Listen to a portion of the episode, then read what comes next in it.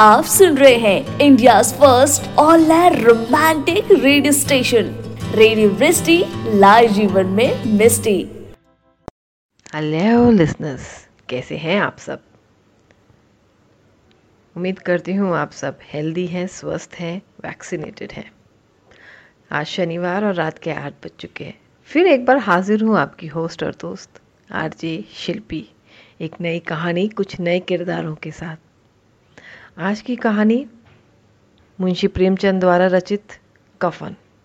ये कहानी बहुत ही प्रसिद्ध कहानी है मुंशी जी की, और एक ख़ास बात है इनकी कहानियों में कि इनकी कहानी से आपको ना सिर्फ किरदारों के जीवन के बारे में कुछ ज्ञान होता है, बल्कि आज़ादी के पहले के भारत में हमारी सामाजिक व्यवस्था, घर परिवार में का रहन सहन, आप सब कुछ बड़ी आसानी से शीशे पे उतार सकते हैं। तो चलिए आइए सुनते हैं मुंशी प्रेमचंद द्वारा रचित कहानी कफन। You are listening Radio Vrishti, live जीवन में मिस्टी।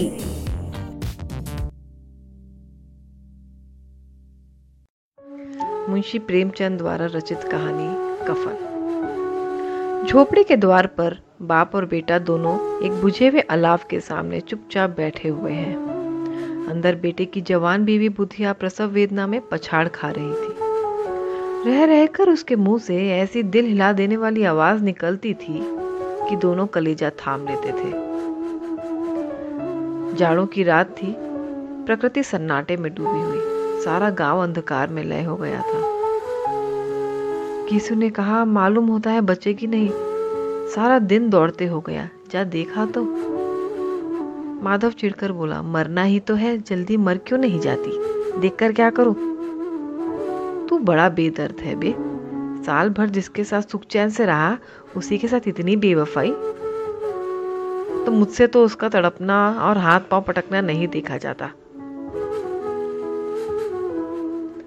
चमारों का कुनबा था और सारे गांव में बदनाम। घीसू एक दिन काम करता तो 3 दिन आराम करता। माधव इतना कामचोर था कि आधे घंटे काम करता तो घंटे भर चिल्लम पीता, इसलिए उन्हें कहीं मजदूरी नहीं मिलती थी। घर में मुट्ठी भर भी अनाज मौजूद हो तो उनके लिए काम करने की कसम थी। जब 2-4 फांके हो जाते तो घीसू पेड़ पर चढ़कर लकड़ियां तोड़ लाता और माधव बाजार से बेच लाता, और जब तक वह पैसे रहते दोनों इधर उधर मारे मारे फिरते। गांव में काम की कमी न थी, किसानों का गांव था, मेहनती आदमी के लिए 50 काम थे, मगर इन दोनों को उसी वक्त बुलाते थे जब 2 आदमियों से एक का काम पाकर भी संतोष कर लेने के सिवा कोई और चारा ना होता। अगर दोनों साधु होते तो उन्हें संतोष और धैर्य के लिए संयम और नियम की बिल्कुल जरूरत ना होती। यह तो इनकी प्रकृति थी, विचित्र जीवन था इनका। घर में मिट्टी के 2-4 बर्तन के सिवा कोई संपत्ति नहीं। फटे चीथड़ों में अपनी नग्नता को ढाके हुए जिए जा रहे थे। संसार की चिंताओं से मुक्त, कर्ज में लदे हुए, गालियां भी खाते, मार भी खाते, मगर कोई गम नहीं। दिन इतने की वसूली की बिल्कुल आशा न रहने पर भी लगे कि कुछ ना कुछ कर्ज दे देते तो अच्छा होता। मटर आलू की फसल में दूसरों के खेतों से मटर या आलू उखाड़ लाते और भून भून कर खा लेते, या 10-5 ऊख उखाड़ लाते और रात को चूसते। घीसू ने इसी आकाशवृत्ति से 60 साल की उम्र काट दी थी, और माधव भी सपूत बेटे की तरह बाप के पद चिन्हों पर चल रहा था, बल्कि उसका नाम और भी उजागर कर रहा था। इस वक्त भी दोनों अलाव के सामने बैठकर आलू भून रहे थे, जो कि किसी खेत से खोद लाए थे। घीसू की स्त्री का तो बहुत दिनों हुए देहांत हो गया था। माधव का ब्याह पिछले साल हुआ था। जब से यह औरत आई थी इनके, उसने इस खानदान में व्यवस्था की नींव डाली थी, और इन दोनों बेगैरतों का दोजक भरती थी। जब से वह आई है दोनों भी और भी आराम तलब हो गए थे, बिल्कुल, बल्कि कुछ अड़कने भी लगे थे, अकड़ने भी लगे थे। कोई कार्य करने को बुलाता तो निब्याज भाव से दुगनी मजदूरी मांगते। वही औरत आज प्रसव वेदना से मर रही थी, और यह दोनों उसी इंतजार में थे कि वह मर जाए तो आराम से सोए। बाकी कहानी एक छोटे से ब्रेक के बाद। सुनते रहिए सफरनामा। आप सुन रहे हैं रेडियो वृष्टि, लाइव जीवन में मिस्टी। एक बार फिर स्वागत है दोस्तों आप सबका सफरनामा में। आप सुन रहे हैं मुंशी प्रेमचंद द्वारा रचित कहानी कफन का भाग 2। अब तक आपने देखा कि माधव की बीवी बुधिया प्रसव वेदना से तड़प रही थी और घीसू और माधव उसके मरने का इंतजार कर रहे थे। अब कहानी आगे। वही औरत आज प्रसव वेदना से मर रही थी और यह दोनों इस इंतजार में थे कि वह मर जाए तो आराम से सोएं। घीसू ने आलू निकालकर छीलते हुए कहा, जाकर देख तो क्या दशा है उसकी। चुड़ैल का फिसाद होगा और क्या, यहाँ तो ओझा भी 1 रुपया मांगता है। माधव को भय था कि वह कोठरी में गया तो घीसू आलूओं का बड़ा भाग साफ कर देगा। बोला, मुझे वहां जाते डर लगता है। डर किस बात का है, मैं तो यहाँ ही हूं, तो तुम ही जाकर देखो ना। मेरी औरत जब मरी थी तो मैं 3 दिन तक उसके पास से हिला तक नहीं, और फिर मुझसे लजाएगी नहीं। जिसका मुंह नहीं देखा आज उसका उधड़ा हुआ बदन देखूं, उसे तन की सुध भी तो ना होगी। मुझे देख लेगी तो खुलकर हाथ पांव भी ना पटक पाएगी। मैं सोचता हूँ कोई बाल बच्चा हुआ तो क्या होगा, सौंठ गुड़ तेल कुछ भी तो नहीं है घर में। सब कुछ आ जाएगा, भगवान दे तो। जो लोग अभी तक 1 पैसा नहीं दे रहे हैं वे ही कल बुलाकर रुपये देंगे। मेरे 9 लड़के हुए, घर में कुछ भी न था, मगर भगवान ने किसी न किसी तरह बेड़ा पार ही लगाया। जिस समाज में रात दिन मेहनत करने वालों की हालत उनकी हालत से कुछ बहुत अच्छी न थी, और किसानों के मुकाबले में वे लोग जो किसानों की दुर्बलताओं के लाभ उठाना जानते थे कहीं ज्यादा संपन्न थे। वहां इस तरह की मनोवृत्ति का पैदा हो जाना कोई अचरज की बात न थी। हम तो कहेंगे घीसू किसानों से कहीं ज्यादा विचारवान था और किसानों के विचार शून्य के समूह में शामिल होने के बदले बैठकबाजों की कुत्सित मंडली में जा मिला था। हाँ, उसमें यह शक्ति न थी कि बैठकबाजों के नियम और नीति का पालन करता, इसलिए जहाँ उसकी मंडली के और लोग गांव के सरगना के मुखिया बने हुए थे उस पर सारा गांव उंगली उठाता था। फिर भी उसे यह यकीन तो था ही कि अगर वह फटेहाल है तो कम से कम उसे किसानों की सी जोड़ तोड़ मेहनत तो नहीं करनी पड़ती, और उसकी सरलता और निहिरता से दूसरे लोग बेजा फायदा तो नहीं उठाते। दोनों आलू निकाल निकाल कर जलते जलते खाने लगे। कल से कुछ खाया नहीं था, इतना सब्र ना था कि ठंडा हो जाने दे। कई बार तो दोनों की जबानें जल गई। छिल जाने पर आलू के भारी हिस्सा जबान हलक और तालू को जला देता था। रूसी अंगार को मुंह में रखने से ज्यादा खैरियत इसी में थी कि वह अंदर पहुंच जाए। वहां उसे ठंडा करने के लिए काफी सामान था। इसलिए दोनों जल्द जल्द निकल जाते, हालांकि इस कोशिश में उनकी आंखों से आंसू निकल आते। घीसू को उस वक्त ठाकुर की बारात याद आई जिसमें 20 साल पहले वह गया था। उस दावत में उसे जो तृप्ति मिली थी वह उसके जीवन में एक याद रखने लायक बात थी। आज भी उसकी यादें ताज़ा थी। बोला, वह भोज नहीं भूलता। तब से फिर उस तरह का खाना और भरपेट नहीं मिला। बाकी कहानी एक छोटे से ब्रेक के बाद। सुनते रहिए सफरनामा। अगर आप भी किसी से प्यार करते हैं तो अपने प्यार को ना होने दीजिए लॉकडाउन। शेयर कीजिए अपने पार्टनर के साथ रेडियो वृष्टि के रोमांटिक भरे गाने। Keep listening radio Vrishti, live जीवन में मिस्टी। एक बार फिर स्वागत है दोस्तों आप सबका सफरनामा पर। मैं हूँ आपकी होस्ट और दोस्त आरजे शिल्पी। आप सुन रहे हैं मुंशी प्रेमचंद द्वारा रचित कहानी कफन का भाग 3।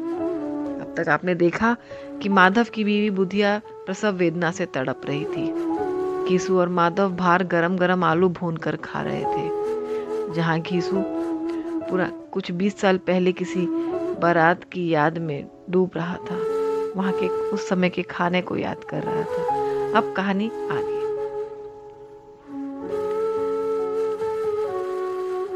घीसू बोला कि वह भोज नहीं बोलता, तब से उस तरह का खाना और भरपेट नहीं मिला। लड़की वालों ने सबको भरपेट पूड़ियाँ खिलाई थी, सबको, छोटे बड़े सबने पूड़ियाँ खाई और असली घी की चटनी, रायता, 3 तरह के सूखे साग, एक रसेदार तरकारी, दही, चटनी, मिठाई। अब क्या बताऊं कि उस भोज में क्या स्वाद मिला। कोई रोक टोक नहीं थी, जो चीज चाहो मांगो, जितना चाहो खाओ। लोगों ने ऐसा खाया कि किसी से पानी न पिया गया। मगर परोसने वाले हैं कि पत्तल में गरम गरम गोल गोल सुवसित कचौड़ियाँ डाले देते थे। मना करते हैं कि नहीं चाहिए, पत्तल में पर हाथ रोके हुए हैं, मगर वो है कि दिए जाते हैं। और जब सबने मुंह धो लिया तो पान इलायची भी मिली, मगर मुझे पान लेने की कहाँ सुध थी। खड़ा हुआ न जाता था, चटपट जाकर अपने कंबल पर लेट गया। ऐसा दिल दरियाव था वह ठाकुर। माधव ने इन पदार्थों का मन ही मन मजा लेते हुए कहा, अब हमें कोई ऐसा भोज नहीं खिलाता। अब कोई क्या खिलाएगा, वो जमाना दूसरा था। अब तो सबको किफायत सूझती है। शादी ब्याह में मत खर्च करो, क्रियाक्रम में मत खर्च करो, पूछो गरीब का माल बटोर कर कहाँ रखेंगे। बटोरने में तो कमी ही नहीं है, हाँ खर्च में किफायत सूझती है। तुमने तो 20 पूरियां खाई होगी, 20 से ज्यादा खाई थी। मैं 50 खा जाता, 50 से कम मैंने ना खाई होगी। अच्छा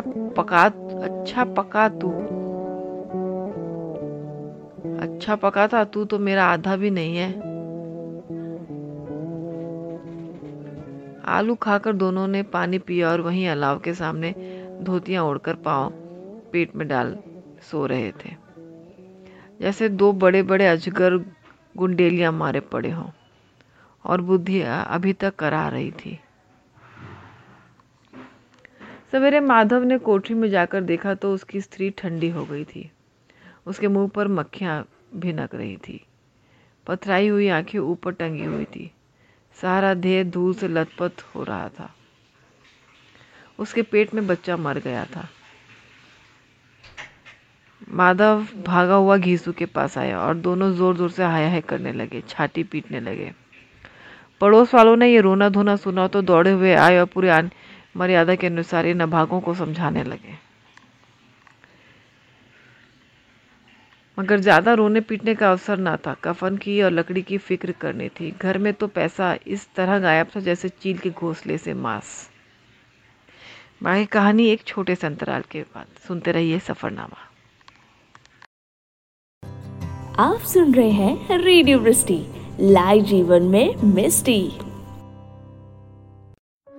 एक बार फिर स्वागत है दोस्तों आप सबका सफरनामा में। आप सुन रहे हैं मुंशी प्रेमचंद द्वारा रचित कहानी कफन। अब तक आपने देखा कि घीसू और माधव बुधिया के लिए कफन के इंतजाम के लिए बाजार को निकलते हैं। बड़ी मशक्कत के बाद उन्होंने 5 रुपए एकत्रित कर लिए थे और रास्ते में कफन की तलाश करते करते वे मधुशाला के अंदर खींचे चले गए। अब कहानी आगे।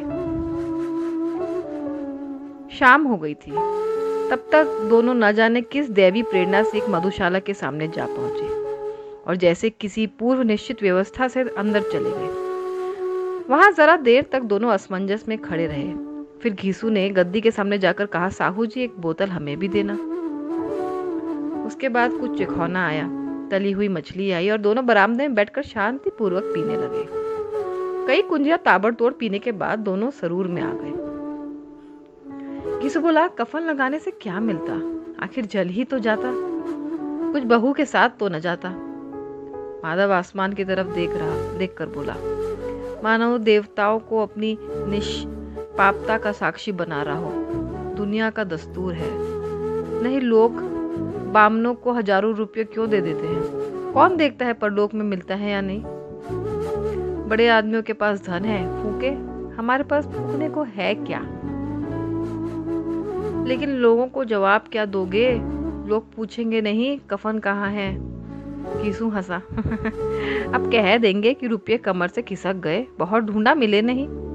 लोगों को विश्वास ना आएगा लेकिन फिर वही रुपये देंगे। माधव भी हंसा इस अनपेक्षित सौभाग्य पर। बोला बड़ी अच्छी थी बेचारी, मरी तो खूब खिला पिला कर। आधी बोतल से ज्यादा उड़ गई। घीसू ने 2 सिर पूड़ियाँ मंगाई, चटनी, अचार, कलौंजिया। शराब खाने के सामने ही दुकान थी। माधव लपक कर 2 पत्तलों में सारे सामान ले आया। पूरा 1.5 रुपया खर्च हो गया, सिर्फ थोड़े से पैसे बचे रहे। दोनों इस वक्त इस शान में बैठे पूड़ियाँ खा रहे थे जैसे जंगल में कोई शेर अपना शिकार उड़ा रहा हो। न जवाबदेही का खौफ था, न बदनामी की फिक्र। इन सब भावनाओं को उन्होंने बहुत पहले ही जीत लिया था। घीसू दार्शनिक भाव से बोला, हमारी आत्मा प्रसन्न हो रही है तो क्या उससे पुण्य ना होगा? माधव ने श्रद्धा से सिर झुकाकर तस्दीक की, जरूर से जरूर होगा। भगवान तुम अंतर्यामी हो, उसे वैकुंठ ले जाना। हम दोनों हृदय से आशीर्वाद दे रहे हैं। आज जो भोजन मिला है वो कभी उम्र भर न मिला था। एक क्षण के बाद माधव के मन में एक शंका जागी। बोला, क्यों दादा, हम लोग भी तो एक न एक दिन वहां जाएंगे ही। घीसू ने इस भोले भाले सवाल का कुछ उत्तर न दिया।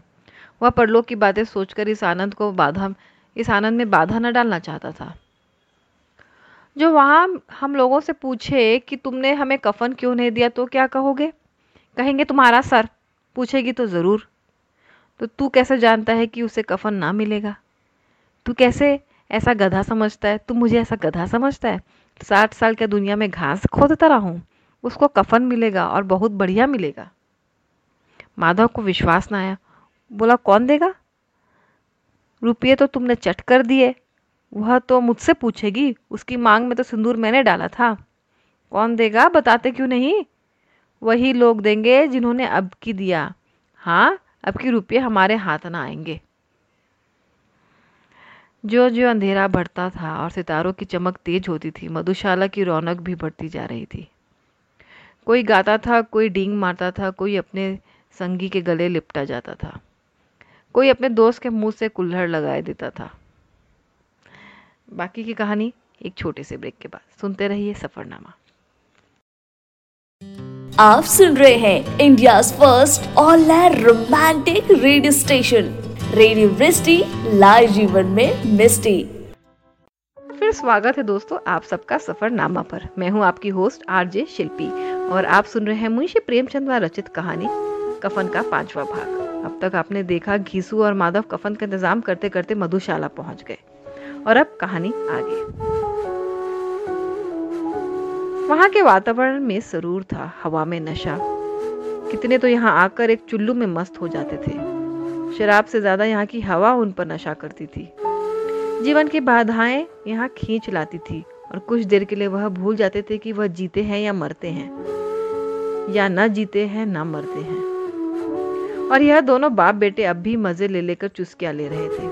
सबकी निगाहें इनकी ओर जमी हुई थी। दोनों कितने भाग्य के बली हैं, पूरी बोतल बीच में है। भरपेट खाकर माधव ने बची हुई पूड़ियां और का पत्तल उठाकर एक भिखारी को दे दिया जो खड़ा इनकी ओर भूखी आंखों से देख रहा था और देने के गौरव, आनंद और उल्लास का अपने जीवन में पहली बार अनुभव किया। घीसू ने कहा, ले जा, खूब खा और आशीर्वाद दे। जिसकी कमाई है वह तो मर गई, मगर तेरा आशीर्वाद उसे जरूर पहुंचेगा। रोए रोए से आशीर्वाद दो, बड़ी गाढ़ी कमाई के पैसे हैं। माधव ने फिर आसमान की तरफ देखकर कहा, वो वैकुंठ में जाएगी दादा, वैकुंठ की रानी बनेगी। घीसू खड़ा हो गया और जैसे उल्लास की लहरों में तैरता हुआ बोला, हाँ बेटा, वैकुंठ में जाएगी। किसी को सताया नहीं, किसी को दबाया नहीं। मरते मरते हमारी जिंदगी की सबसे बड़ी लालसा पूरी कर गई। वह ना वैकुंठ जाएगी तो क्या मोटे मोटे लोग जाएंगे जो गरीब के दोनों हाथ से लूटते हैं और अपने पाप को धोने के लिए गंगा में नहाते हैं और मंदिरों में जल चढ़ाते हैं। श्रद्धालुता का यह रंग तुरंत ही बदल गया। अस्थिरता नशे की खासियत है। दुख और निराशा का दौरा हुआ। माधव बोला, मगर दादा, बेचारी ना जिंदगी में बड़े दुख भोगा, कितना दुख झेल कर मरी। वह तो आंखों पर हाथ रखकर रोने लगा। चीखे मार मार कर। घीसू ने समझाया, क्यों रोता है बेटा, खुश हो कि वह माया जाल से मुक्त हो गई, जंजाल से छूट गई, बड़ी भाग्यवान थी जो इतनी जल्द माया मोह के बांधन तोड़ गई। और दोनों खड़े होकर गाने लगे। ठगनी क्यों नैना झमकावे ठगनी। पियकड़ों की आंखें इनकी ओर लगी हुई थी और यह दोनों अपने दिल में मस्त गाए जाते थे। फिर दोनों नाचने लगे, उछले भी, कूदे भी, गिरे भी, मटके भी, भाव भी बताए, अभिनय भी किए और आखिर नशे में मदमस्त होकर वहीं गिर पड़े। और यहाँ ये कहानी समाप्त होती है। मुंशी प्रेमचंद द्वारा रचित कहानी कफन। ज़रूर बताइएगा आपको कैसी लगी, और आपका फीडबैक आप दे सकते हैं हमारे इंस्टाग्राम के पेज पर, radio Vrishti. Thank you so much, bye bye, take care. फिर मिलेंगे अगले शनिवार रात 8 बजे एक नई कहानी, कुछ नए किरदारों के साथ। सुनते रहिए रेडियो वृष्टि, लाइट जीवन में मिष्टि। ख्याल रखिए, खुश रहिए, बाय बाय। आप सुन रहे हैं रेडियो वृष्टि, लाइव जीवन में मिष्टी।